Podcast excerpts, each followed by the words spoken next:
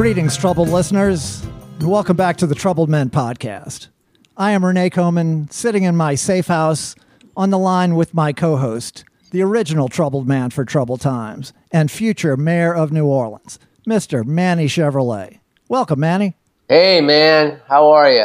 I'm good, Manny. How are you? I'm uh, I'm doing all right, man. You know, considering everything, uh, I feel okay. Uh, uh, everything, you know, uh, things are getting back to normal. Yes, yes. You know, you know, I had a, I had a, I was hanging out with a former guest, Glenn Styler, the other day, and uh, we were we were talking. He, he was saying that we were saying, you know, things have really been improving lately. We're almost back to being miserable again. Right, exactly, exactly. That's a very good way to put put it. Because I, in fact, I realized a lot of that today when I had to, uh, from my job, I had to go uh, pick up my daughter from her job, and I realized, man, you know, just three months ago, this would have taken me ten minutes. Yeah. Now it's taken me like almost an hour to do this. Right. And uh, then I said, to, you know, I thought to myself, well, I guess it's getting back to normal, you know, and uh, you know, and, and it is getting back to normal because they announced today uh, uh, Jazz Fest will be back in October, Right. and they've already announced all the all the bands and stuff like that. And you know, they I saw it on the news. They were they were making such a big hoopla about it, but you know, I live in Jazz Fest neighborhood, and to me, it's like, okay, great they said, "Oh, we're, we're expecting you know 500,000 people in the two weeks." Well, it's like you know I, I live like six blocks away. Right. So they're all, gonna- they're all going to park on your lawn. yeah, they're all going to park on my lawn or walk through my you know, through my street and all that kind of stuff, and and they're all going to want to talk. You know, they're all to want to talk to you. You know, it's it's the weirdest thing. You know, it's crazy going nuts. It's like I don't want to talk. I don't care where you're from. I don't care what you're doing. You know, just, just keep moving. You know, like you know, follow the yellow line, man. Just keep moving. Yeah, yeah. The, the chit chat can be a bit much with. Uh, But it will be interesting because it will be in October, which is, um, you know, you always have a crazy maybe storm come through, a maybe a tropical uh, storm or a Cat One right. in October. There's always that fear of that, you know. Sure. You know, so we'll see what happens. Yeah, And, that'd be a uh, bad scene, man. If uh, it- had all those would- people in town and uh, have, have something like that come through. Yeah, and I saw uh, uh, on the news today, uh, uh, Mr. Davis, Quint Davis. hmm he was like, you know, he's going, we're not just doing it half-ass, man. We're going hundred percent, baby. That's what he was, you know, he's he was trying to get, you know, get all energized about it. Right. And the reporters just looked at him. But anyway, you know, he, he's a good guy, you know. Yeah, yeah, yeah, yeah. You gotta gotta hand it to him, man. It's uh, you know Quint doesn't get enough credit. You know, it's uh, you know we we know him as the Jazz Fest guy, but really, you know, go, going way back, he was Professor Longhair's uh, manager. You know, uh, driving around the country w- with him in Uganda in the station wagon. They were driving in Uganda. Well, well, Uganda Roberts was, was Oh, in, in the okay. car with him, our former guest. Oh, I thought you did the country of Uganda. Well, no, no, I don't. Well, I'm not sure if they made it that far. I'm I, I, not not in the station wagon anyway. But uh, but but yeah, you know, Qu- Quint has a, a long history in, in New Orleans uh, R and B and and uh, b- before he even started the Jazz Fest. So yes, he's, he's uh, Right. So, you know, it's something, I guess, for people to look forward to. We shall see what happens. You know, uh, other than that, uh, we just had uh, Father's Day this past weekend. right. And I know that's a big day for you because you, keep wanting your father's love. Yes. And um, it never seems to happen every Father's Day. Yeah. Well, it's it's So, how'd it go? Because this time you were in town. So yes, did- this time I was in town, so I, I was able to un- to avoid that uh, that that conversation, which is always uncomfortable for him, where he knows at the end I'm going to tell him that I love him, and he's going to have to tell me thank you. Um, so so since we were Thank you. Please come again. Right, Kind right, right. Uh, or very good, something like Yeah. that. You know, something just uh, mildly uh, uh, uh, acknowledging. Um, but so he was here, and uh, you know, so it's it was all like all the rest of our our encounters now, which are very pleasant. You know, uh, we have a fine relationship. He's just not. uh, terribly demonstrative, uh, verbally demonstrative person in, in, in that way. You know, he's spent a lot of time with me as a, as a child. Now, most of it was me, was me uh, carrying the, the tools and and uh, getting yelled at for bringing the wrong tool. But but you know, it was it was quality time nonetheless. But okay, so good. You had a good time. Yeah. Yeah, well, and we had the whole family over now. Now, how was your Father's Day? Did did your uh, your wife and child acknowledge you properly? Well, here's the thing about my Father's Day is is that uh, my wife, the woman who had this baby, claims that I'm the father. Okay. Yeah. so I I just have to go with it. I say, okay, sure, yeah, I'm the father, and uh, and uh, my child, I, think I sent you. You know, she's getting older. She's a 16 year old. She's getting her license tomorrow. In fact, Oh, okay. and She uh, looks a lot like you, Manny. It's uh, I'd, I'd say you know she it's it would be hard to deny paternity to uh, you know to the Have girl. you seen her lately, though? Uh, no, I haven't. She's- She's got like some fucking uh, uh, thing through her nose. and Okay. got, Tat- uh, any tattoos yet? No, no tattoos yet. Okay, She's right. got uh, uh, That's good. crazy hair color. But anyway, I think I, I sent it to you. You know, this is I don't know where she gets this from, but you know, Oh yes. Oh, your Father's Day present. Yes, you did. yeah, that was, that the. Father's Day present was a a, a cast of her, uh, a clay cast or a plaster Paris cast of her hand giving me the middle finger. Uh huh. and it, and it says on each finger spells out L O you know L O V E U love you. uh, So I guess she loves me in some way, even though she gave me the middle finger. well, she So- she inherited your sense of humor, Manny. I guess so. I, I uh, you know I don't know where she gets it from because I'm not that way. I'm not that way at all. I'm a nice guy, you are a nice guy, Manny. you know. So uh, we we sh- I said it. You should post it on our Facebook page or our fan page. What- okay. Yeah. Yeah. That's that's you- that. That sounds good. see, you know, how troubled I am, you know. But other than that, uh, it's been a, a pretty g- uh, good week. Uh, pretty boring, you know. Uh, I haven't done much. Uh, my my wife did make me one of my favorite dishes for Father's Day, and she's become an expert at making it. It's a Mexican dish called chili colorado, which is a, a spicy uh, broth, uh, red sauce kind of broth with uh, with chunks of meat, and you can add some, you know, Mexican cheese to it. And I tell you, man, you eat it, and, and like halfway through the bowl, you just start sweating. You know, you just Yeah. start sweating, man. And she's perfected it just the way uh, you know I remember it. You know, so you got to give it to her. You know, being an Irish German girl that she is. So that was good. And um, other than that, the only thing uh, I really want to talk about is remember how uh, you took acid before in your life, or LSD and stuff like that, right? Uh, I, I think I did. Yes. Yeah. Yeah. As far as I can recall, yeah, I think that Right. was, that actually. Well, I remember um, taking acid a few times as uh, in high school, and then maybe a, a couple times as a young adult. And um, I never, you know, they always said you're going to get a flashback, hmm you know, and I didn't get one until like yesterday. Really. I had an acid flashback yesterday, so I guess it was worth the money, you know. So uh, I had an acid flashback, and it was a lot of You fun. sure it wasn't just a stroke, Manny? Because I mean, it might be hard to tell the difference at this point. well, a stroke doesn't like the side of you know some one side of your body starts stiffening up, and, and you get all chest pains. I, I don't know what a stroke is. Yeah, I think that you could have a variety of symptoms from them. But anyway, Well, go I- ahead with your uh, I just it was a flashback, and, and I remember I was uh, it, it was weird because I started laughing hysterically, and uh, uh, I, I thought I was uh, back in Las Vegas, you know, uh, playing blackjack and, and laughing hysterically and nodding off and laughing and nodding off. But you know, it was weird. It, it was weird. So it finally happened. I think after like 28 years, it finally happened. The flashback came back Well, which I'm glad because I'm glad it's over and done with. I don't want to. I don't want to deal with that again. I'm too old. oh, you think shit. you only get one? Like, uh, Well, let's hope. Let's hope because they they don't call it acid flashbacks. They call Well- it flashback. mm, I think so- sometimes they do. It depends on. I'm not sure that you're done with that, uh, but uh, Well, we'll see. Maybe by the end of this show. Yeah, uh, very possibly. Uh, that could. Yeah. uh, well, you know, well, you'll have to keep the the troubled nation apprised of your. Oh, I uh, will. Oh, I I'm sure you will. I will.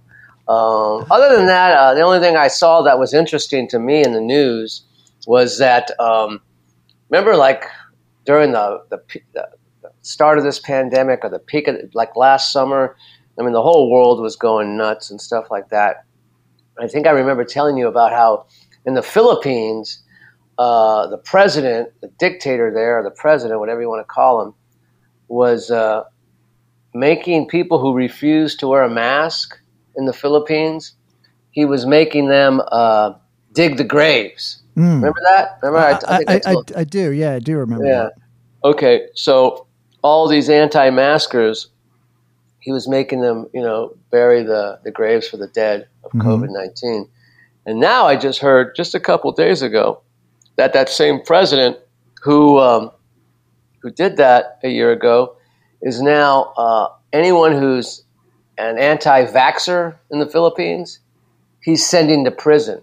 Oh, jeez. He's just putting them in jail. So stay away from the Philippines is the way I look at yeah, that guy's a nut, man, for sure. Yeah, yeah, he's he's uh, Yeah, I, I forget his name and anything like that. I, I remember the Philippines had a leader who had a lot of shoes. yeah, yeah, Uh, Marcos, Ivan, uh, uh, Marcos. Marcos. I think that guy's name might be like Duarte or something like that. Uh, Right. You know, uh, uh, just just stay away from the Philippines nation. There's Yeah, nothing yeah. good going to happen there. Even if you're wearing a mask or if you're vaccinated, I'm sure they're going to find some something.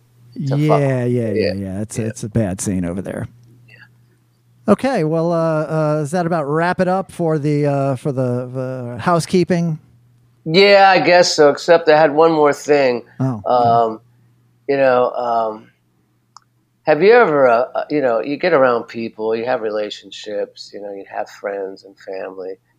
Has anyone uh, ever been insulted that that you offended their pet? Hmm.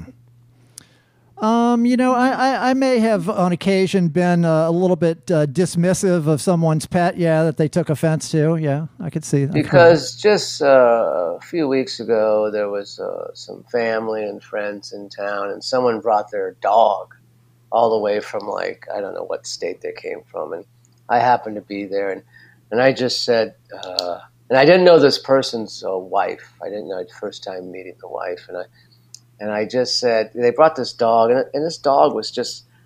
I don't know what kind of fucking dog it was, but it was just freaky looking to me. You know, I don't know if it's some rare breed of dog or whatever, but I just said, man, that is one freaky looking dog. and, and, you know, within like 20, 30 minutes, it just, the shit hit the fan and it was, I had to apologize. It's just like, well, it was a freaky looking dog. I- You know, I'm just being honest. right. You know, it, it looked like a half poodle, half German Shepherd. I, I don't know what the fuck it looked like, but it it just and it had uh, really weird eyes and stuff like that. Yeah. You Yeah, know? that happens sometimes with people's kids. You know, there yeah, there are certain certain syndromes that aren't even named. You know, because they're so rare. And uh, I've I've heard that uh, pediatricians will will use uh, if, if just when they're doing like a well baby visit or something, they'll use this abbreviation FLK stands for funny looking kid. Just- well, so, uh, but well, this know, is an FLD then, I guess. Okay, A yeah, freaky, funny- there a you go. freaky looking dog, There not a go. funny, but like a freaky looking dog. right, right. But you know, whatever. I'm sure they'll get over it. Yeah, sure. They know it. They know it deep down. That's why they were reacting harshly because they know it's true. You know. I think so too. yeah, I yeah. think so too. I think they know that you know we've got this dog that they love and they spoil rotten, and you know they probably don't have kids or whatever like that kind of stuff. So they, Yeah. they, they- no accounting for taste. You know. uh, it's, uh, right. you know. you know, eh, eh, you know, everyone's different. But listen, Sure. let's let's get. I'm excited about our guest. Yes. Let's get to our guest. He's Yes. been very quiet. He has been very quiet. I'm surprised because uh, he's he's usually pretty loquacious, but maybe he's, he's uh, saving it all up for uh, for post introduction here. Um, uh, I hope he's still there. Actually, after the um, he, he might have uh, might have taken a taken his leave. Well, anyway. Uh, I don't want to ruin your magic. Oh, okay. Well, yeah, uh, yeah. We we can do that all by ourselves. Um, okay, so our, our our our guest is a, a fantastic guest. We've we've thought about having him on for a long time. He's a he's a Grammy award winning songwriter, singer, guitar player. Record producer, author. He's a founding member of the roots rock legends, the Blasters. Um, uh, we could go on and on. He's had a terrific solo career, and and uh, we'll, we'll get into all that. But uh, without further ado, the great Mr. Dave Alvin. Welcome, Dave. That's great to be here, you troubled gentlemen. well, again, let's not get carried away. Tr- troubled men, yeah, yeah. You know, I had uh, a friend of mine who's a pedal steel player. Uh, always refers to you know you're playing a gig, right? And uh, oftentimes there'll be you know interesting people in front of you, and and maybe a you know an attractive uh, woman or two, and and uh, some old pals, and you know you're having a ball, and you're feeding off the audience, and you have great gigs. Well, this friend of mine who he's a guitar player, pedal steel player, you know, plays a variety of string instruments, but he always says that when he's playing pedal steel, the only people that get in front of him and stare are troubled loners. and I started watching, you know, and yeah, he was right. Yeah. And I'd walk by him and say, You got the troubled loners again tonight. And he'd say, Yeah, got the troubled loners. So, how many loners are these? Is like uh, depending on the size of the venue, or is it just like always the same amount of loners? It, you'd usually have five to 10 troubled loners in front of his pedal steel. Wow, that's a lot. That's a lot, man. You Yeah. know, uh, uh, there there's certain bands that uh, that I've I've played in, or or you know, w- when I think about going to see them, I can picture the crowd, and and my shorthand for it is like uh, guys in army jackets with no girlfriends, um, and. And you know, there's certain like Guitar Hero kind of uh, acts that uh, I could just predict. Yeah, that's going to be a room full of guys in army jackets with no girlfriends and I never wanted to play in a band like that because uh, it's it's it's tough going, man. Yeah, one of the weirder tours I ever did was uh, a million years ago, like in the early '90s. I did this weird tour. I had done a tour. I had the same booking agent as Richard Thompson, Okay, and so he and I did a bunch of acoustic shows together, and that and it was great. And then this booking agent thought, well, one of my other acts is Adrian Belew, the experimental guitar player yep, that's going to be one. hmm and uh, he he um, he wanted to do an acoustic tour, and, and so we had the same booking agent. My booking agent at the time thought, well, let's put Dave. He did so well with Richard Thompson. Let's put him with Adrian Belew. And uh, yeah, it did not work. You walk out, and yeah, it was a, it was a club full of troubled loners. Right. Uh, and uh, I remember distinctly the very first gig um, was at the Paradise in Boston. And I walked out on stage, and you know, Adrian's a magnificent musician and, Oh and, a, and a wonderful guy, but we sort of have different musical and, and visual looks. And so I walk out on stage, and one of the troubled loners pressed up against the stage at the Paradise turns to his pal and says, "Oh God, I bet the first song is going to be about Texas." and the sad thing was, he was right. Yeah. and uh, and actually, I only did about I lasted about five gigs of that tour, and I called the booking agent, and I just said, eh, "This ain't working out." You know, there's it's me against the guitar geebs out there, and you know, um, yeah. So yeah, I know what you mean. Yeah, yeah, it's it's funny. You can after a while you can you can just pick them. You could go down a like a you know Tipitina's calendar and go, "Yep, that's going to be one right there. That's going to." well, Dave, let's let's get back to to uh, your career. So you're you're from uh, uh, Downey, California, which uh, is also uh, where the Carpenters were from. So were you super into the Carpenters when you were a kid? Uh, oh, you bet. I, I actually do really love the Carpenters, but uh, I kind of say that facetiously. I'm, I'm sure they're they're hometown heroes uh, of a sort. Well, you know, I have to admit, you know, when I was a teenager, you know, I was so into blues and rhythm and blues and, and jazz and stuff um, that I and and you know and rock and roll Sure. that no, I did not like them at all. I hated Them. Yeah, I could um, I could see that. Yeah. you know, and, and all the local kids hated them because it Yeah. was like, uh, you know, it's not like, uh, hey, you know, the Beatles are from our hometown. Hey, the Stones are from our hometown. Hey, the Carpenters are from our hometown.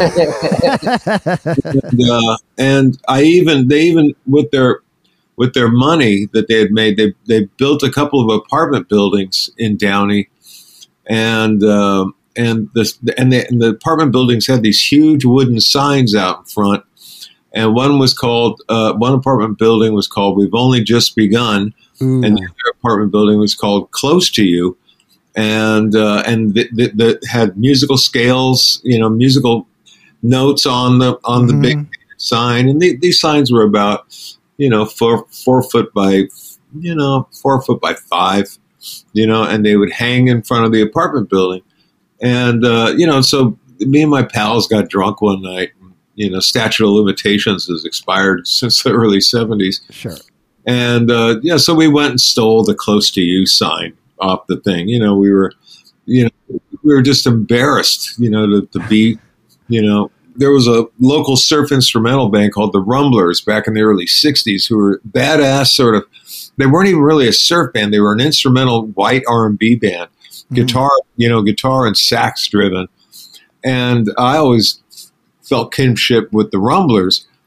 But after saying all that, I have to say that uh, as an adult, um, I really have come not to appreciate so much their records and all that, but to appreciate her voice, Yes. Yes. to appreciate, um, you know, and I, you know, I would have loved to have gotten her out of that cocoon, Right. Yeah. um, and you know, the aesthetic cocoon. Right. And did you did you know, Dave, that right next door to those apartments was a Karen Carpenter diet shop? I'm not sure that's true, but uh, but uh, uh, Well, you grew up there, you would know. But listen, you're from Downey. Where'd you go to high school? Signed to that one too. Where'd you go to high school in Downey? St. Pius X. Oh, okay. Because you know, uh, I went to West Side High School, uh, Uni High, but uh, as the punk rock thing, and I started getting into the punk rock thing, I, I had to get a leather jacket. And Yeah. I went, I went to some Army surplus store in Downey Uh huh. to get my first leather jacket. Congratulations. And the guy at the surplus store, he was just like, "This is the finest leather jacket you're gonna get, son."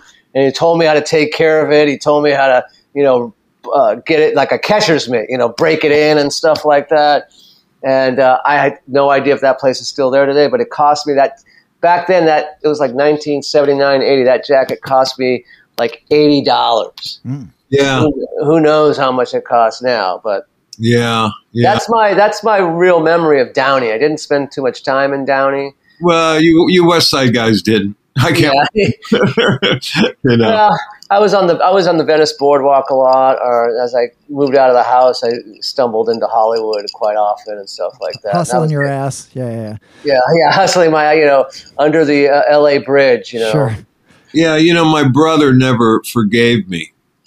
And this is sort of true. He may have forgiven me by now, but, you know, as soon as, you know, we Blaster started making some money, because we'd all been working day jobs and shit.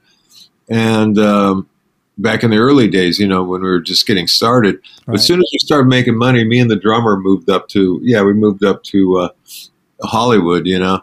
And my bro, and I've never gone back, you know, because wherever I am, I'm a Downey. That's just that's just the case. Uh-huh. My brother's never forgiven me from for moving uh, west of the Harbor Freeway. My brother is my brother is a you know you can move to Long Beach, but you can't move to the west side. you know, Right. Well- right. I still lived. I was on the west side, but I was still east of the uh, 405. So I didn't really consider myself a beach guy, but I did go to the beach a lot and hang out and stuff like that. Trying to find the sweet spot there. Yeah, um, but yeah, I understand. So your first apartment in Hollywood, where was that at? Was it off a fountain somewhere? no, it was actually uh, it was actually really nice. It was on uh, uh, three blocks east of La Brea on a street called Mansfield, Sure. about three Yeah. blocks south of Melrose. Oh, that's a sweet spot. Yeah. I was. We had great landlords that uh, I lived there for about five years, and and uh, yeah, it was And that that was the heyday of that neighborhood too. yeah, I mean, there was a lot of shit going on. You had Melrose Avenue, which was exploding, and then you were so close to everything. yeah. I So like that, it. yeah, that was a sweet spot to be in. Yeah, and we were on Slash Records, uh, or let me rephrase that. We were getting robbed by Slash Records, and uh, Now, who wasn't back then? yeah, and uh, and they were only a few blocks away, and so that was a that was a great you know it was a great place to hang. You know, Well, Dave, let's uh, let's back up a little bit and tell us about uh, like how you started playing guitar in Downey. What uh, was there some some mythic story of a yard man teaching you the forms, or uh, how did how did that all go down? You and Phil there. Uh, well, Phil and I learned differently. You know, uh, the the main first musical influences we had were our older cousins, and we had a cousin Donna who was the eldest of our cousins and she she was a 50s rock and roll teenager. Uh, mm. She hmm. was from a little town called Bell, which is uh, uh, right next to Bell Gardens, which is just west of Downey. And uh, and she, yeah, she she was uh, she'd give us all her old rhythm and blues and rockabilly and rock and roll records when she was tired of them. You know, she'd play them out and then she'd hand them to us. Mm. So very early age, we had you know Big Joe Turner and Ray Charles and you know, uh, a couple of Sun records and Eddie Cochran stuff, you know, Jerry Lee kind of things, Ricky Nelson, you know, that kind of, and then, um, you know, and a lot of doo wop. She loved do, you know, West Coast doo wop, you know, the medallions and, you know, um, the, the jacks and things like that, groups like that. Do you um, still have those records? Yes, sir. Wow. Oh, that's great. Wow. That's yeah. amazing. The ones that haven't been stolen. And, uh, you still have that cousin? No, she's she's passed away sadly. Uh, oh, sorry. And uh, yeah, she was the one that you know taught us how to make fart sounds with our arms and uh, you know how to hold a cigarette correctly. You know, when when I was like six, you know, never too early to learn. Never too early. And but then we had a, another of our older cousins was a guy named Mike Keller who is still with us, thankfully, and wonder, doing wonderfully. And he was a folkie and he was into uh, you know uh, Sonny Terry and Brownie McGhee, Ramblin' Jack Elliott, Dave Van Ronk, uh, Pete Seeger, early Bob Dylan, and so he played banjo and guitar. And then I had a cousin JJ uh, uh, who lived grew up on a on a ranch back when there were ranches out in the West San Fernando Valley, and um, he grew up uh, and his, out there where his influences were like you know Buck Owens and people like that, you know George Jones and uh, so family gatherings, you know, were, were sort of like my records. Sounds so great, man! Like what a great cross section of material. Holy cow, man! There's not a loser in the bunch.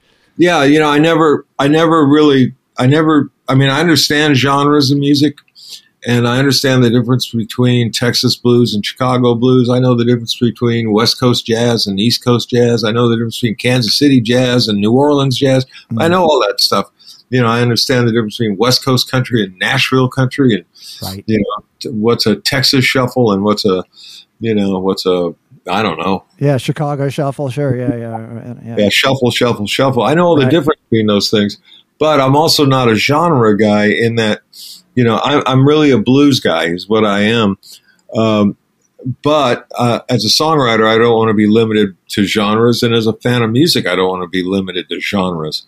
And as, when you're a kid, you don't know, you know, you don't like. I remember hearing on the radio, AM radio, when I was a kid, you'd hear Sam Cooke followed by the Beatles, followed by Buck Owens, you know, followed by uh, Dusty Springfield. Was that on KRLA or KHJ?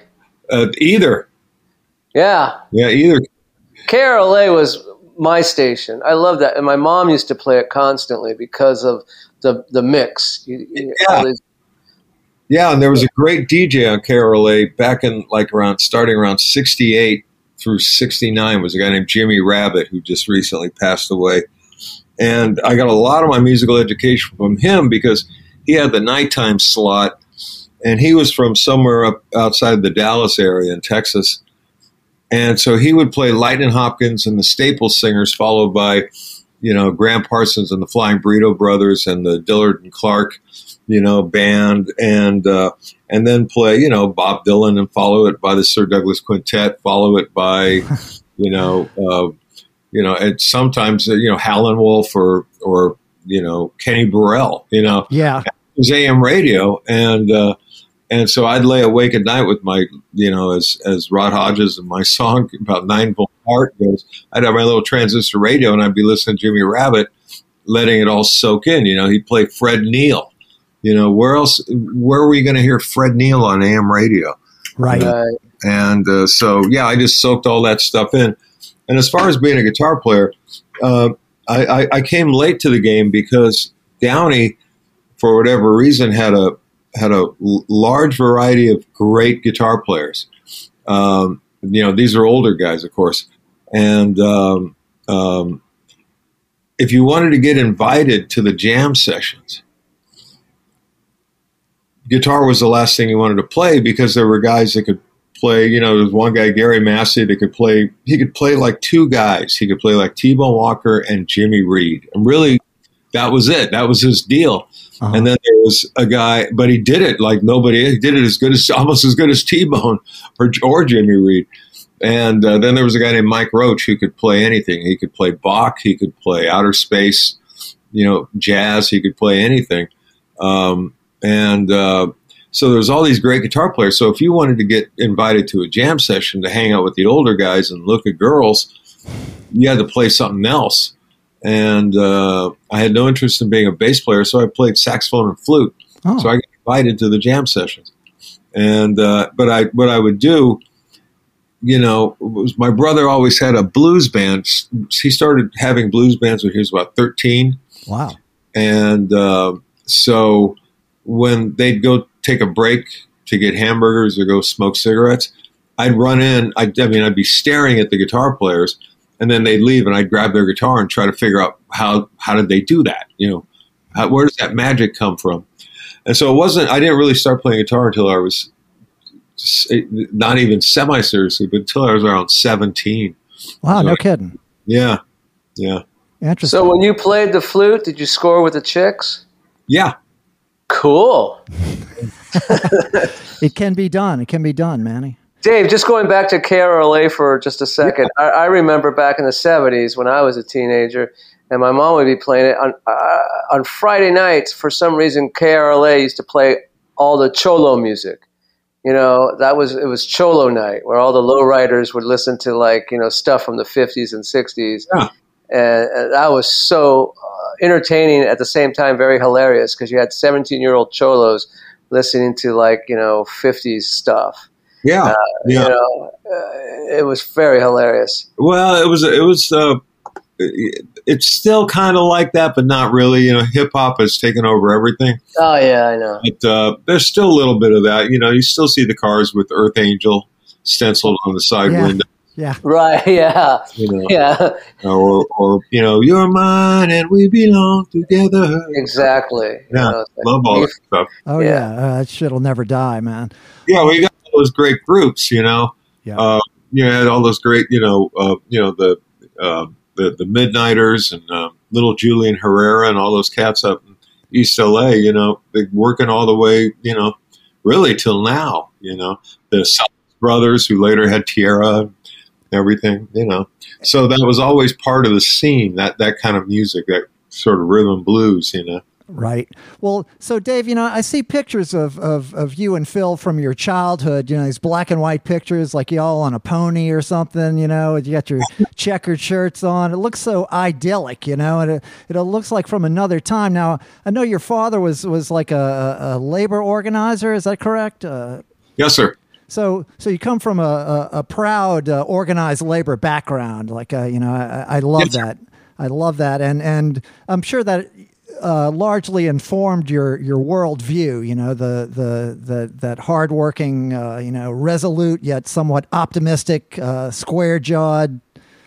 I don't know. How do you think? How do you feel about that? Well, yeah, uh, my old man. Uh, I'm I'm a mixed marriage. You know, my old man was a Polish Catholic, and uh, he he was born to immigrant parents in South Bend, Indiana. His first language was Polish.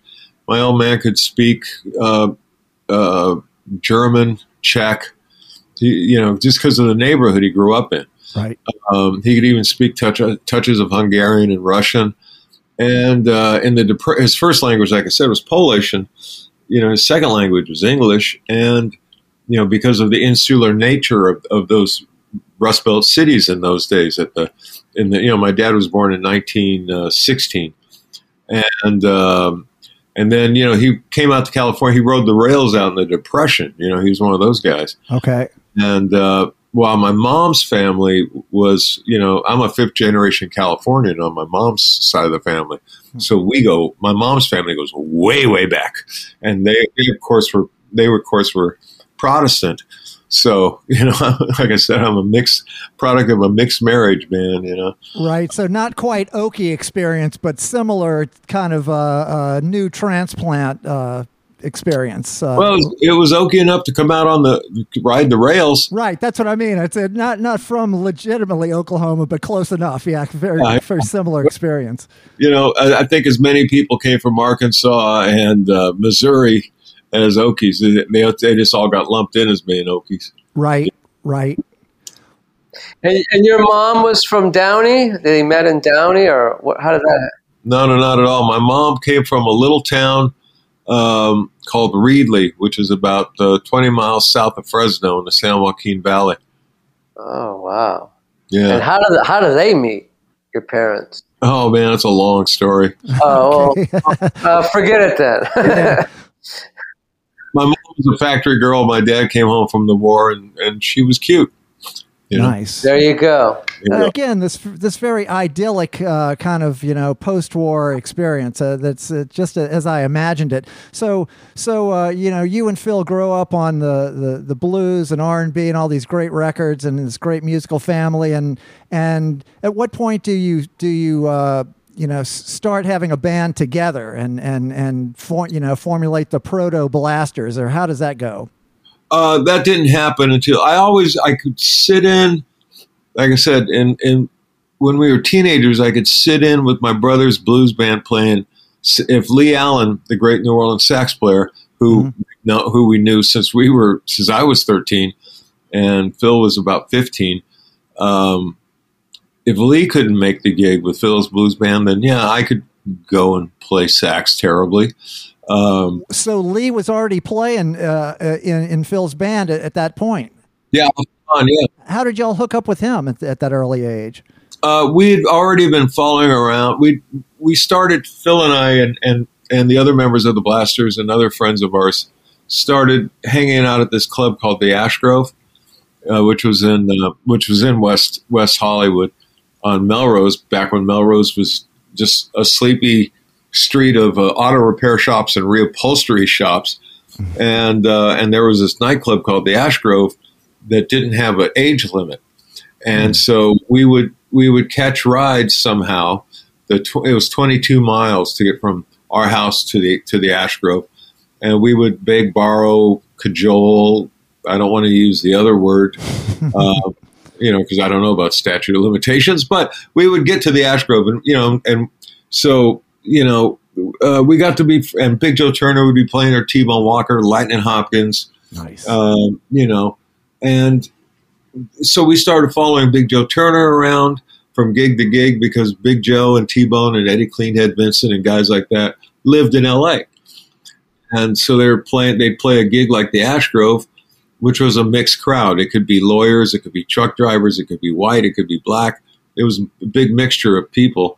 And then, uh, and then, uh, you know, then they'd be doing neighborhood gigs in South Central, you know, or something, and, and we'd go to those, you know, and we we got in a lot of times just because of the nature of what are those little kids doing here? What are those little white kids doing here? You know? Right.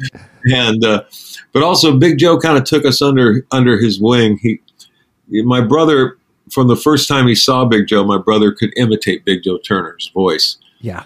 And then at first it tickled Big Joe, and then I don't know. A few months later, Big Joe said, told my brother, um, "Why don't you quit embarrassing yourself and embarrassing me, and just learn how to sing like yourself?" Which my brother then figured out how to do. And although he could still sing like Big Joe Turner, like like nobody else, you know? yeah. Uh, so anyway, and through Big Joe and this this wonderful woman named Mary Franklin, who uh, was, uh, as as my brother would say, she and T Bone they had an understanding, um, and she started managing my brother's band, and uh, and she and Lee were friends, and so then Lee started, you know, like I said, I was about 13, 13 and a half, 14. Lee started, yeah, sitting in with Phil's band and so, he, as as much as any of the other members of the Blasters, I grew up with Lee Allen. You know, wow. Lee had left New Orleans and had, and had moved out to L.A. You know, Right. For for anybody that doesn't know, Lee Allen, you know, is a giant of uh, New Orleans rock and roll saxophone. Played, you know, all, all the Cosimo Matassa sessions. Uh, you know, Fats Domino. Beautiful Fats Domino melodic solos. That's Lee. The Little Richard, Professor Longhair stuff, Ball the Wall, that stuff.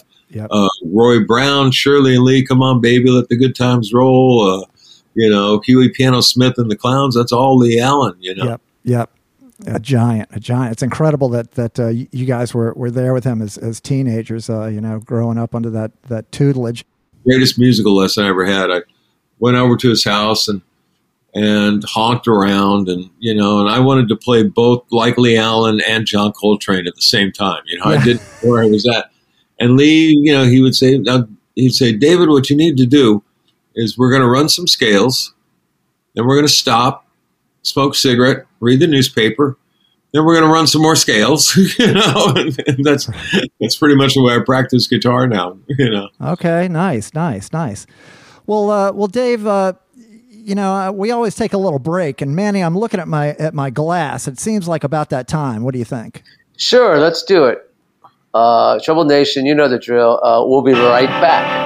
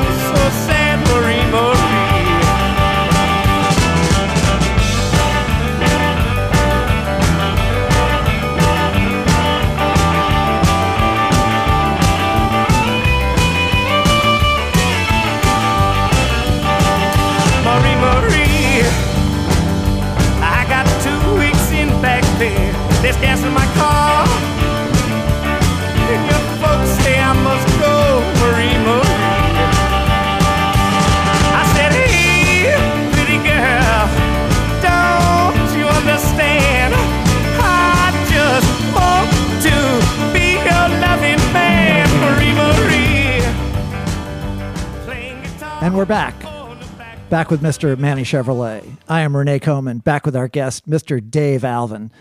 Now, Dave, I'm guessing that you're not familiar with uh, with this product, but uh, we have a terrific product that we've been associated with for uh, a little over a year now. It's exciting, very dynamic company.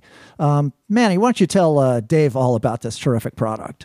Dave, I'm going to tell you about this terrific product. It's called the Velo Bar. Velo Bar, V E L V E L O bar. This is basically a protein bar, but it's got 25 milligrams of CBD per bar. It takes the edge off of whatever you're dealing with right now. I don't know what your vices are, what you're doing these days, you know, but CBD seems to be a healthy uh, product now that all the kids are into. And uh, uh, right now, we're promoting this Velo bar. It's a plant-based protein bar made up of supergroup superfood ingredients like pumpkin seeds, hemp hearts, chia seeds. Everyone knows about this bar. It's a great bar to uh, to eat after like a workout, or maybe working in the yard, you know, doing some gardening or mowing the lawn, or um, punching a hole through the wall, you know, that kind of stuff. Um, and right, it's a, and it could be a great breakfast bar. I mean, I like it after doing uh, uh, calisthenics. People don't do calisthenics much anymore, but I do. In prison, they do, but uh, you know, Yeah. Well, I'm not. I'm in my own prison. sure, Yeah. of course, aren't we all? Yeah, I'm in my own prison right now, and that's where the Velo Bar comes in. Right? Dave, Dave, uh, uh, you see, you've been around. You've been around the block, uh, is what they say, right? You've been around, man. You've seen it. You've you've seen it come and go. But right now, what's coming, and it's not leaving anytime soon, is the Velo Bar. the Velo Bar is taking off, man. And right now, Dave, if you go to velobarcbd.com and take uh, make an order, you'll get 15% off your uh, order by using the Troubled Men discount code called Troubled Men 15. That's the code. And as always, there's free shipping. And Dave, it comes in two beautiful flavors dark chocolate and peanut butter. So, Oh my god! yeah, yeah. So uh, check it out. And, and in fact, if you if you're interested, the uh, CEO of the company will send you uh, uh, some free samples if you're interested. Just let us know after the show, and uh, we'll set you up, man. So, Troubled Nation, you know the drill. VeloBarCBD.com, 15% off by using the Troubled 15 promo code, free shipping. It's fabulous.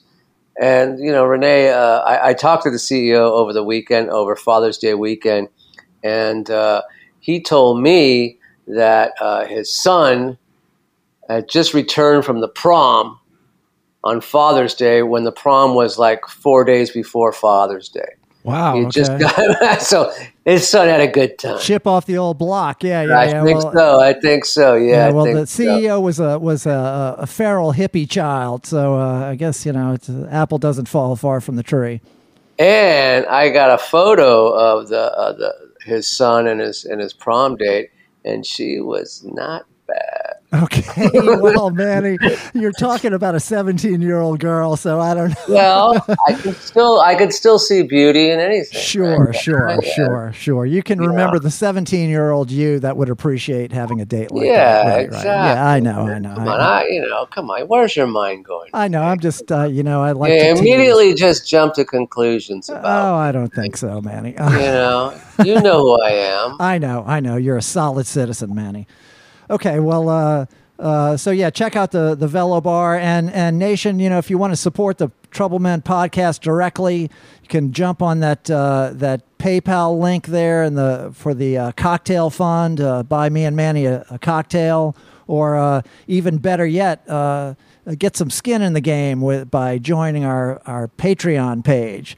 And uh, you know we seem to have plateaued on the, the Patreon membership, so it's not going down, but it's but uh, it, it definitely has some some upside potential. So uh, everybody, uh, you know, avail yourself of the of the the, the Patreon page. And uh, you know, again, we, we still have the uh, Troubled Men T-shirts for sale, and uh, you know, like us on on all the social media and follow us and all that stuff. Anyway, and and if you do that, we can continue to bring you terrific guests like our great guest tonight, Mr. Dave Alvin. So, Dave, when we when we just left you, uh, uh, you were the the Blasters had had formulated a four piece band in in uh, or not quite. Actually, you're under the tutelage of of the great Lee Allen, but you're working your way up to uh, to to being the Blasters, and then you. So that's like 1979. The the band coalesces, and uh, you know you move uh, to Hollywood and uh, t- t- tell us in those those early days of where punk rock is, is is exploding, but then the Blasters have this tremendous, you know, rockabilly, blues. Uh, uh, you know, the word Americana hadn't been invented yet, but but the sort of uh, uh, hyped up, almost punk version of that. But you guys are coexisting with all these straight punk bands. What what was that like? Oh, it was great. It was a wonderful time to be alive in Los Angeles. You know, one of the better times to be alive in Los Angeles. Uh, in the early days of, of punk rock, in the early days of that LA scene, you know, there were certainly cliques, and there were certainly uh, we don't like that band. they- They're not punk. um, but in general, um, there was you know a lot of the bands did not sound alike. There was a great uh, you know X did not sound like the Weirdos. Um, the Weirdos uh, did not sound like uh, the Screamers. Uh, the Screamers did not sound like the Plugs. Uh, you know, go down the list. Everybody sounded differently. Um, you know, it, they were. They were That, that's such a great point for that period. It's such a good point. yeah, people tend not to realize that. You know, they, Yeah, And then what happened, like in the early '80s, uh, was punk rock became kind of a cookie cutter thing. Mhm. And the sort of people that said, "Well, that's not punk," took over. And uh, so, if, if it didn't fit the sort of uh, beach community thrash, which is which is great stuff, you know, uh, but um, some of the fans took it as like that that is the only thing possible, and so that that's when I lost interest in it. But in the early days, yeah, it was great. You know, I mean, we, we did gigs. Uh, you know, with everybody, X, um, you know, uh, again, the weirdos, the plugs, the Dickies, um, you know, um, you know. Did you ever play with the Minutemen? Oh hell yeah, yeah. Fuck yeah. You know Mike Watt. I knew D Boon. Yeah, Oh, fucking they were great. great. one of the greatest bands didn't sound any of the bands that I've mentioned. Right, exactly. You, you just said that no one sounded like each other. You know, it was the Minutemen were the shit to me, man. Those Yeah. guys blew me away. Yeah, yeah. One of the greatest things I ever saw was we did a benefit. Blasters played a benefit in San Pedro uh, at a place called Dancing Waters, and it was for the uh, San Pedro Free Clinic. And this would be around '81, somewhere around in there. And um, Mike Watt had a broken leg, and um, and I was kind of bitching because I had sort of a semi flu. And so I'm down at the gig and I'm feeling pretty terrible. And Mike Watt's got a broken leg. I mean, a newly broken leg. He's got a brand new cast on. He's got he's on crutches. Minutemen go out on stage. Mike Watt throws the crutches into the crowd and starts bouncing all over the stage for the bass and all that. And I'm looking and I go, well, I can't bitch about having flu-like symptoms. Right on. Yeah, Mike and yeah, I go way back with Micah. Um, you know, we even did a couple of poetry readings together. You know, so Well, you know, l- looking at, at the, the the whole history of all that, I, what what strikes me is is the the kind of cross pollination that you guys had. You know, like uh, you know, like you and John uh, Doe. You know, uh, you know. but- Now, did you know John uh, before X even, or or no, it just seemed like I did. Okay, all right. But then, like you know, y'all playing uh, like you know, the, you and John and the Flesh Eaters and the the Knitters and, and you know, and you know, you guys hanging out at Top Jimmy. It sounds like a. It, it just feels like you know somebody who wasn't there, like a, a very intermingled scene. Like it would have been Yeah. so. No, it was. It was. You know, I mean, the thing about the Blasters was each guy in the band, if you put him in a like say a straight blues band, could play in a straight blues band perfectly. You know, in those days there was a lot of lot of bars up and down the the West Coast that were like lounge gigs. You know, but they but they had blues bands. And the, the blues they played was, you know, sort of based off of the West Coast, the old 1940s 50s West Coast style of blues, but it was, you know, it was white guys in general doing it. And they were all great musicians. But they played, you know, they played way back, you know what I mean? They they pulled the, they pulled the energy back and uh and you know and any of the blasters, my brother, Johnny Bazz, Bill Bateman, Gene Taylor, any of them could fit into one of those groups perfectly. But when you put them all together with me, then things got out of hand.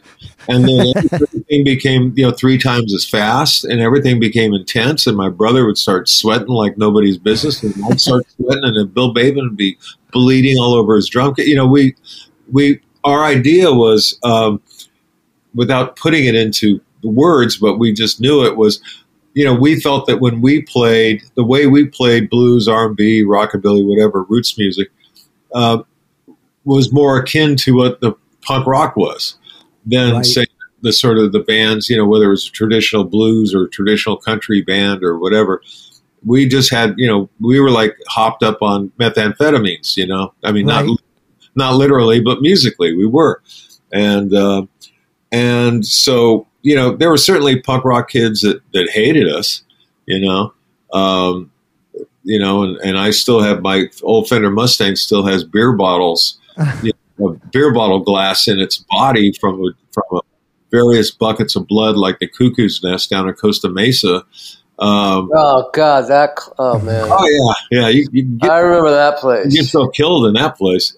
Yeah, I'm not exaggerating. And but on the other hand, yeah, a lot of the punk rock kids, you know, relate. You know, when we came out and played, uh, say, an old Jerry Lee song like "High School Confidential" 18 times faster than Jerry Lee ever played, they it was like, "Wah!" you know, they, they could fly through the air and spit and throw beer bottles. It's just as happy as, as if they were doing it to, uh, you know, to uh, you know the Dickies. Right? And and so and by by doing that you kind of open the door to uh you know to to uh, this this audience for you know this American roots music. And you know we had Bill Kirchen on a few weeks ago. Yeah. and Bill says hi. He says uh you know I love Dave. And uh, Bill. d- during that we talked about about how uh, Commander Cody with with Hot Rod Lincoln kind of uh, you know s- kind of re-injected American roots music into the the radio of the early 70s in in, in a in a large way the blasters kind of did the same thing at the the, the early 80s or you know end of the 70s you know like like that music seems so vital and and you know it's uh, Well, thanks. Yeah. Well, well, Dave, Dave, let me ask you. So, all you guys are hitting the scene. You're hitting it hard, and everyone's getting signed, right? Yeah. Well, Okay. Most people are getting signed. certain people are getting signed. Yeah. You know, okay. there, was, there was a period where, you know, a lot of the band, for example, X could sell out the Whisky a Go Go for three nights, yes. or the Blasters could sell it out for two, three nights, and we none of us could get a major label deal. Oh, and, God. you know that kind of deal. And then somebody that was, say, opening a showcase, a singer songwriter showcase at I don't know, you know, some little club, they get some astronomical record deal. You know? and our the A&R guys in those days did not like what was happening in L.A. And I, I never, you know, the Blasters, we kind of developed this, um, and you know, we're talking 80, 1980, you know, 81, you know, Yeah. uh, we developed this killer attitude, you know, of, you know, we were headhunters. We didn't want to be, but if you if you provoked us, yes, we could turn it on. And there was, I remember, we did a we did a, a, a gig for this guy. We did a favor, and the favor was there was this guy who remained nameless. He was a very nice guy, very talented guy, but he he had no following. He had no nothing and he was sort of he'd gotten a million dollar record deal and that was like the big news was so and so got a million dollar record deal. Well he hadn't been playing la he hadn't been doing anything. And so his managers called me up and asked a favor because i booked the band in those days. And they said Could, would you guys open up for so and so and I was like, ah, who is he? You know, well, he just got a million dollar record deal, which, of course, I was certainly uh, my alarms are going off. Really, really, and you're calling me to get you know to have us play to get people to come to his show, and we can't get a fucking record deal. And um, so I took the gig, and you know, I told everybody, hey. This guy so and so just got a million dollar record deal. I don't know. He may be great. I don't know, but we're going to open for him and we're going to kill him. And uh, that's what we did. And we didn't want to, you know. They not. left you no choice well, yeah, we were left no choice. It's like, okay, you, here's your million dollar record deal, you know, and here's our record deal that we can't get in your face. right Yeah. right And uh, and like I said, he's a very nice guy, very talented musician. But his record, his million dollar record deal, was a one record deal. You know, it only lasted for one record, and that one record didn't sell any copies. You know, Was that guy Bob Forrest? Uh, no, Bob Forrest didn't come along till years later. no, I'm kidding.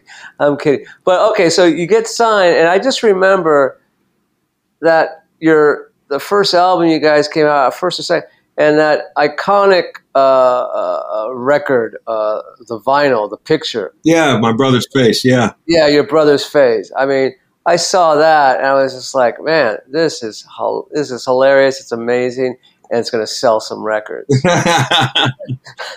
well, let's talk to Slash Records and find out. right right well, uh, open the books Yeah, yeah, open, open the books. Yeah.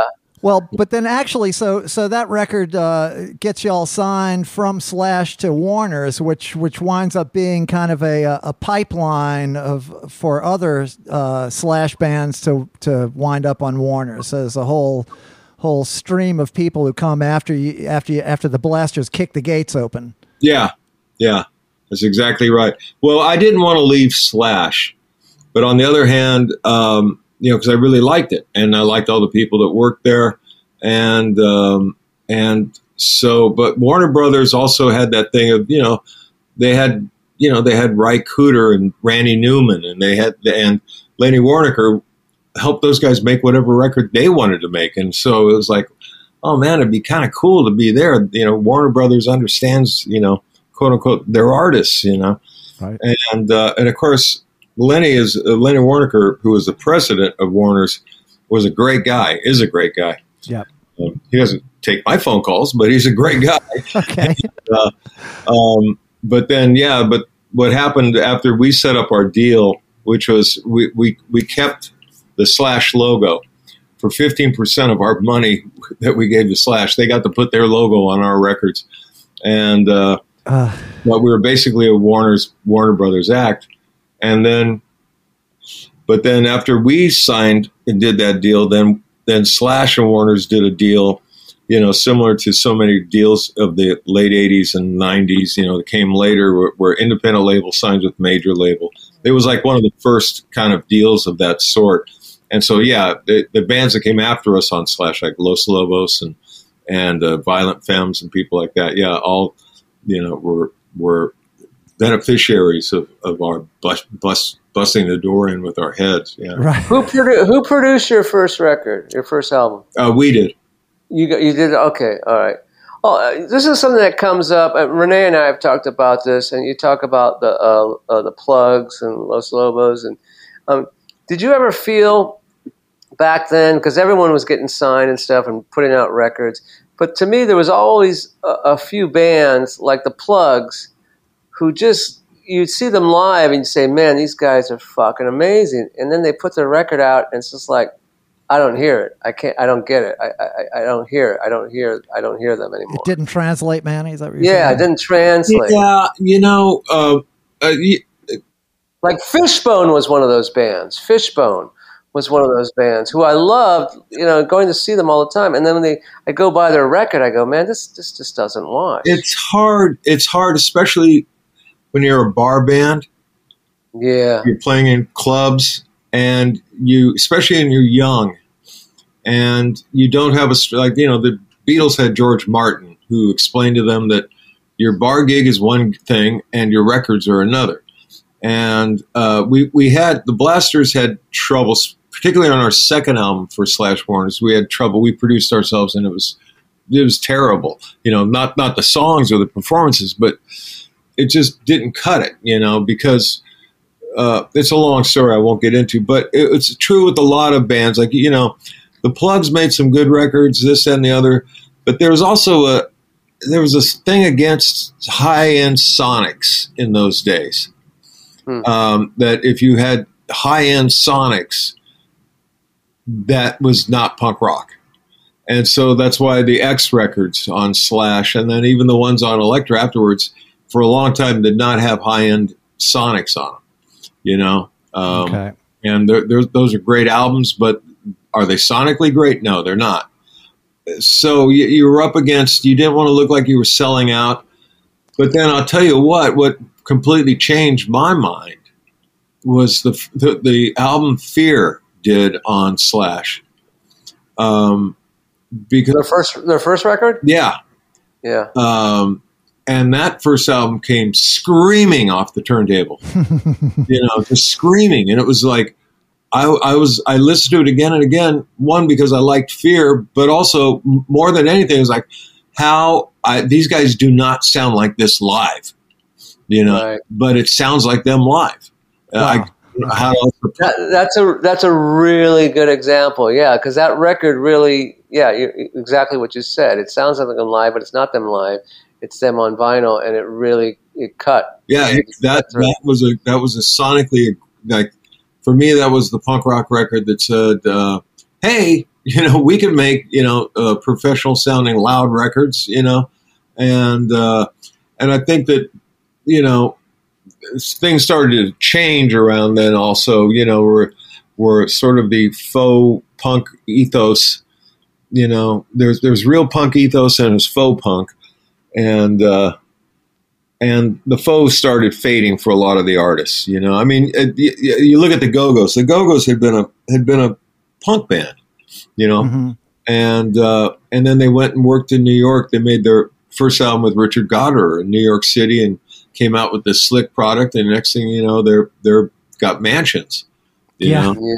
Yeah. And uh, And they just got inducted to the Rock and Roll Hall of Fame. yeah, well, you know, all good, all good for Belinda and Jane and everybody. That's yeah, one. yeah, yeah, yeah. But, you know, they to be honest, you know, they couldn't play that well. You know, Gina Shock, the drummer, was great. And all that. Kathy Valentine, who later you know replaced, uh, um, oh God, named us uh, Margot Gogo, who was the bass player, and and Kathy replaced her. Kathy could certainly play, but in Mhm. general, you know, they weren't they weren't Jeff Beck. You know, Right, right. and Then again, they didn't have uh, uh, audiences of guys in in uh, army jackets with no girlfriend. So No, but I tell you what, we did a bunch of gigs because our drummer Bill Bateman, for all through that Beauty and the Beat period, he was uh, Belinda Carlisle's boyfriend, okay, and so we did a lot of gigs opening for the Go Go's. You know, Yeah. after, they, after they, you know, after they became the Go Go's, sure. and man, I never seen so many polka dot dresses in my life. You think yeah. You had a bunch of polka dot dresses staring at you and the pedal, the steel pedal, right? Uh, pedal steel, yeah. yeah. there, were- there were no, trust me, there were no troubled loners, male loners anyway Go Go shows. Well, yeah, try to try to keep them out in the parking lot anyway. Yeah, exactly. Um, so anyway, you know, it, it was, uh, you know, once everybody started getting record deals and started learning, you know, how to make records, you know, because it was it was all a learning experience for for all of us, you know. But Everybody was so young, you know. Yeah. Jeez. and we were cocky, you know, and cocksure, you know, Right. and and, and um, you know, so you know, we had to learn the hard way in many respects, you know. Right. Going back to Fear for a second, Yeah. uh, in, in that movie, uh, Decline of Western Civilization, and going back to A&R people, uh, Lee Ving has that great line where he says, if you're an A&R person, an A&R person, go die. Yeah, He's got, that, he's got that great line in that movie. yeah, yeah. He's got that great Philly accent that uh, Right. And did you know, I saw someone sent me, God, this was maybe 10 years ago or something. Someone sent me, uh, Lee Ving back in the late 70s was on one of those like shows like compared like America's Got Talent, you know, like that. It was a 70s shows like Star Search. Remember Star Search? Oh yeah. Yeah. Lee Ving was on there wearing a suit and tie and he sang um, MacArthur Park. well, he had a great. He he has. I mean, Lee's still with us.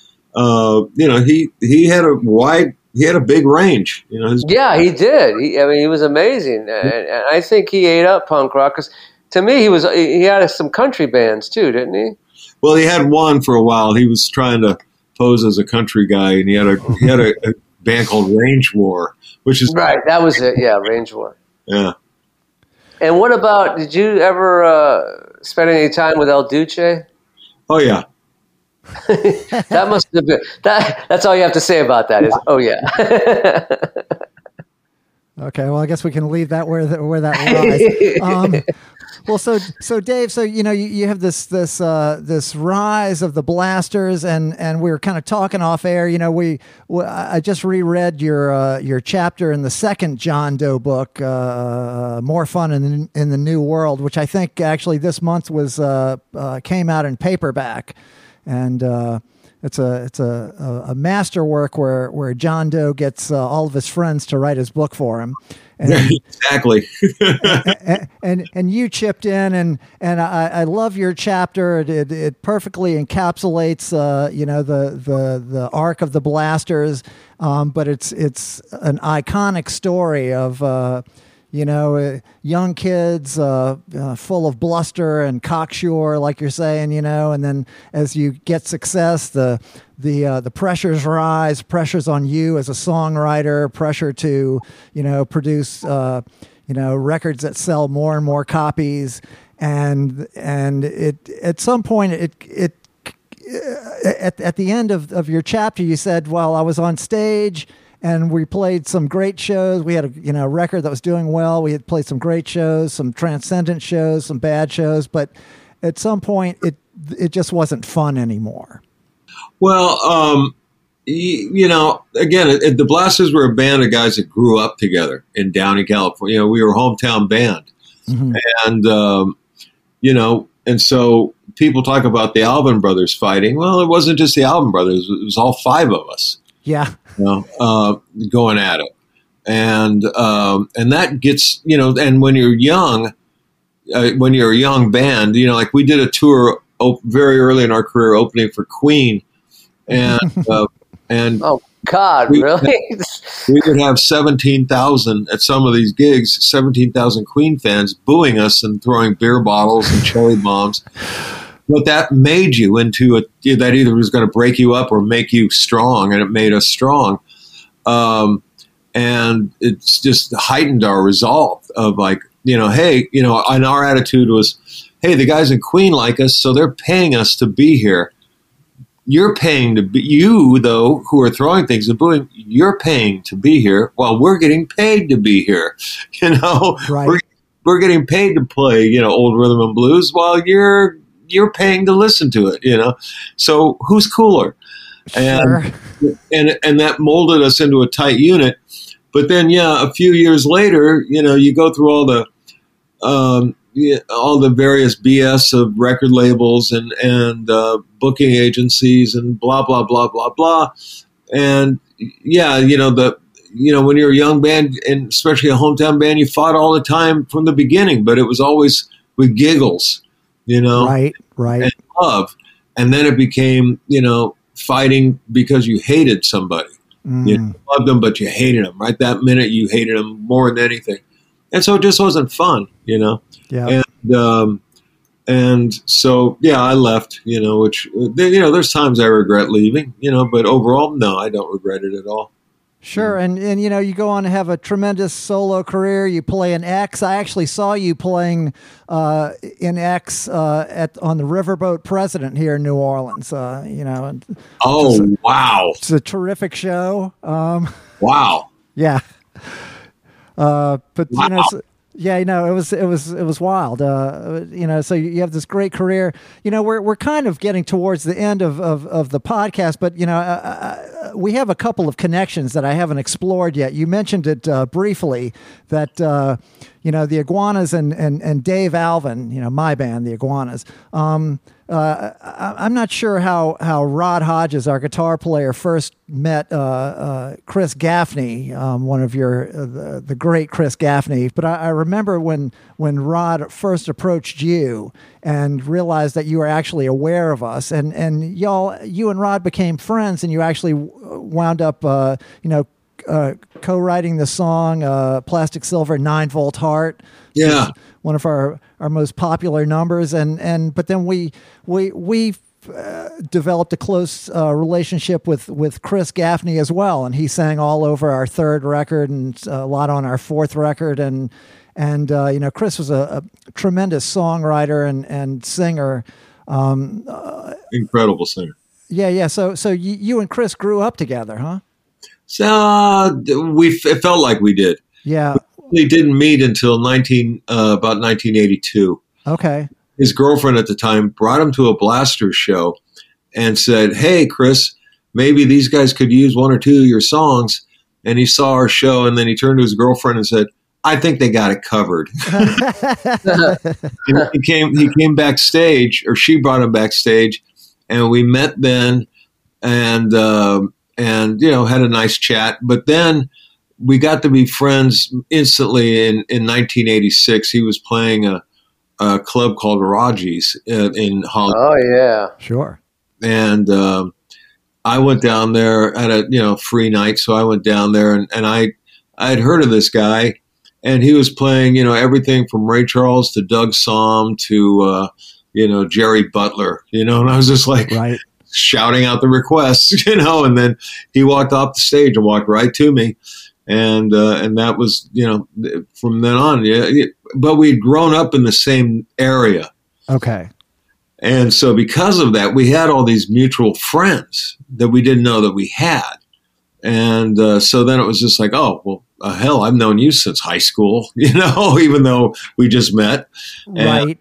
Because, yeah, we really, I mean, we had mutual high school friends, you know, like, Right. He had grew. He had the same same bunch of bunch of uh, touch points uh, in common. Yeah. you know, and, um, and so Chris and I, yeah, Chris became, is, you know, pretty quickly became my other brother. You know, all the other blasters were my, are my brothers. You know, and Chris is my brother. You know, and um, you know we he he was my old you know he's my bodyguard. He was my spiritual advisor. You know. Uh, and vice versa, you know, we, we helped each other out in that way. You know, we'd buck each other up, you know, Chris, you know, Chris would always adopt this, you know, European accent, and I would, you know, I'd be bumming about getting, I'd be nervous about getting going up on stage, and I'd be like, "Are these people going to understand what I'm doing? Are they going to get it?" You know, and Chris would just go calmly and coolly. He'd go, "David, just go there and do what you do." He'd always calm me down. He's like, "Get here, Chris. All right, man." So, so now that things are opening up, you, you- you're playing again. No, I probably won't be playing until uh, next year sometime. Oh, okay. No, I'm working on. Uh, I'm working on. Uh, I- I'm not supposed to be saying what I'm working on. Okay, you're working on uh, a porno soundtrack, right? Uh, well, We're, we're, we're working on that together, Manny. But again, you're not supposed to talk about that. don't spill the beans, Mister Yeah, Chevrolet. yeah, yeah, yeah.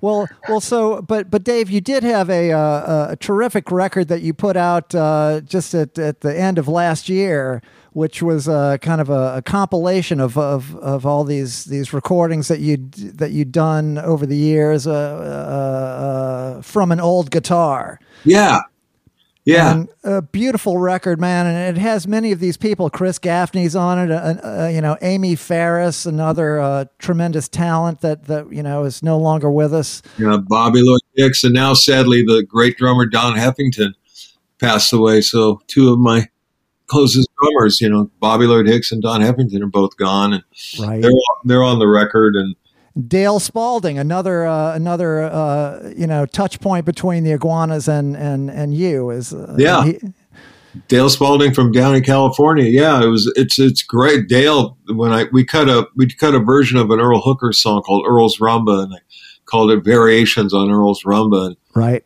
and it was Dale just happened to be in L.A. And he called me and said, "What are you doing?" I said, "I'm going to the recording studio. Care to join me?" And he said, "Yeah." So, um, yeah, so it was great to have a, a track with, uh, you know, to play a track with Gaffney and Dale Spalding. You know, it was Man. so. There's a lot. You know, some of my favorite recorded things are actually on this record, and they just didn't fit on other records of mine um, for one reason or another. And and so it was it was great to finally put them together and say, you know, this is you know this is what I love to do for fun. You know, I mean, I like I, I, I'm a good songwriter. Uh, you know, I'm, I'm egotistical about that. I, I can write a song and Yep. I'll stack some of the my best against just about anybody else's. But you know, what I love to do is make noise. I love to play music. Um, and so the, this record, the, from an old guitar, you know, along with my other records, but this one particularly is this is me. You know, I'd have a day off and I'd go in the recording studio and make music. You know, and one day it would be you know day or two of blues stuff. I'd go on another day and record a country rock number or go and record something folky or some old twenties jazz. It was just whatever I felt like, you know, and I didn't have to worry about it fitting on a record. Oh, is this going to work on a record? You know, kind of thing. And uh, yeah, I just I love playing music, and and you know the record I put out right before that it was a record called The Third Mind Right. that I did with uh, uh, for lack of a better term, it's psychedelic. You know, live in the studio, no rehearsal, no arrangements. Uh, record that I did with Victor Krummenacher and uh, Michael Jerome from Richard Thompson's band, and Uh huh. and uh, and and David Immergluck from uh, John Hiatt used to be with John Hiatt. Now he's with the Counting Crows, and and and a great singer named Jesse Sykes. And yeah, we just did something I always wanted to do, and just go in with no rehearsals, no arrangements. We're all competent on our instruments, and let's see what happens. So yeah, I like to play music. I like to make noise, and that's what I plan to continue doing. You know. Nice, nice, man. Yeah, and I love that that uh, the Third Mind record, man. It's, it's so cool. No thanks. Well, you know, I, I gotta I gotta mention one more thing because I, I like to make these connections, and you know, we had Steve Berlin on on the show uh, earlier this this year, Yeah. and and Steve tells a story told a story on the podcast about working in the music store, and uh, I guess you had seen him playing with uh, Top Jimmy and the Rhythm Pigs or or, or somewhere, and. And you called him up at the record store and asked him if he could play bari, and he lied and said yes, he he played bari. and, and he said it just happened to have a bari right there in the in the store that was like the perfect horn for me, the perfect mouthpiece for me. And he said I wound up using that for many years. He said if it had been something else, it wouldn't have worked out as well. But he said Steve said that phone call changed my life. He's never told me that story. That's great. He owes money, dad damn it. yeah, he said it, it changed the trajectory of my life. It, everything else opened up from that phone call. So yeah. Yeah, no, I'd seen him playing with Phast Phreddie and the Precisions. okay, And- right, right. And uh, yeah, he, you know, Steve produced my first solo album, and yeah, and Steve was a member for a while of the Blasters. And I'll never forget when he left the Blasters to join Los Lobos, because in the Blasters he's playing baritone behind Lee Allen's tenor, and he would get one solo a night, you know, and uh, and so I remember one of the guys in the band was really pissed that Steve was leaving, and I just said, "Really." You're, you're mad at the guy joining a band where he's going to get to play five, six solos a night, and you're leaving a band where he leaves one on an instrument that's not his. You know, Right, right. And kind of then everything got. Oh yeah, I guess you're right. Yeah, you know. Yeah, yeah. It all, it all worked out. yeah. Well, man, uh, what what a fantastic guest you've been, Dave. Um, Oh, fun. Yeah, listen, Dave. Uh, Yes, sir. We got, we've got to get ready to. You know, we're getting towards the end of the show, but I always like to ask our guests a, a question, and and and this is like, would you rather this or rather this? Yes. sir. Okay, okay. So, would you rather always eat standing up, or have to get in your car from the passenger side? you had to choose one or the other. Always get in the car from the passenger side. or always eat standing up? What would it be? Yeah, you can only choose one. Well, having done both, it really depends on what kind of car and what am I eating. okay, I like it. Yeah, yeah. Yeah. Very good. Now, to me, I I could eat standing up no matter what. I've done it, you know, a lot of times, you know. Uh, so I would probably choose always having to eat standing up. Renee, what about you? Yeah, I'm gonna go eat standing up because I'm kind of nervous. I like to pace anyway, so uh, that's fine with me. You know, when I go on the road, I, we we stop and get uh, fast food. I usually uh, open the food up on top of the garbage can in the parking lot and, and use that as my standing up table, and I throw my stuff away into the garbage can as I get done. And um, Yeah, so- there's so many questions, man. Who am I eating with? Who am I getting in the car with? okay. Is there somebody in the driver's seat? You know, all those kind of questions arise, man. You know, Is there a stick shift? Is it? Are there bucket seats? Yeah, it's a, it's a lot of. Well, but but what if it's a convertible? Okay, well, I don't know. well, man, then you got to get your hop on. You know, you got to get your hop. o- You know, you don't open the door, you hop over the door. But I'll say this: I would rather spend the rest of my life eating standing up in the passenger seat. That's what I would do. Okay, nice. Thank you, Dave. You got it. Well, uh, yes, uh, and and again, like many guests, uh, you know, uh, we we've hardly touched, scratched the surf- surface of the the uh, Dave Alvin uh, saga. So there's plenty more to come. So we'd love to have you back sometime, Dave. I hope we haven't alienated you. I don't think we have. No, not at all. Nice. Well, so uh, Manny, uh, uh, you want to wrap this up? Uh, what do we say in the Troubled Nation? Well, uh, trouble never ends. But the struggle continues. Good night. How many times have I washed my face, combed my hair, and then left this place? And felt the shiver in my chest when I hit the door, the promise of something worth living for. I had a fight with the woman that had my kids, can't get along with anyone, and what if I did? I'm going back to the corner where we used to meet when our dreams were young and the night was sweet. I'm going out tonight, going way downtown where my friends who died still hang around. See what's shaking as the leaves turn brown. Season's been and gone, and another one's coming on. And I'm on my way downtown.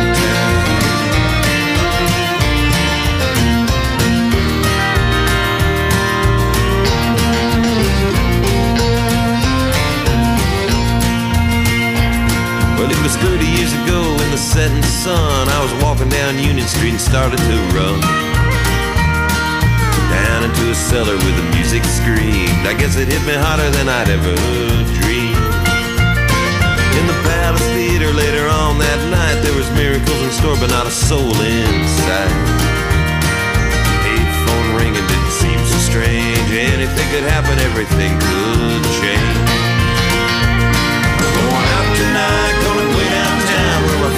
Who still hang around. See what's shaking as the leaves turn brown. The season's been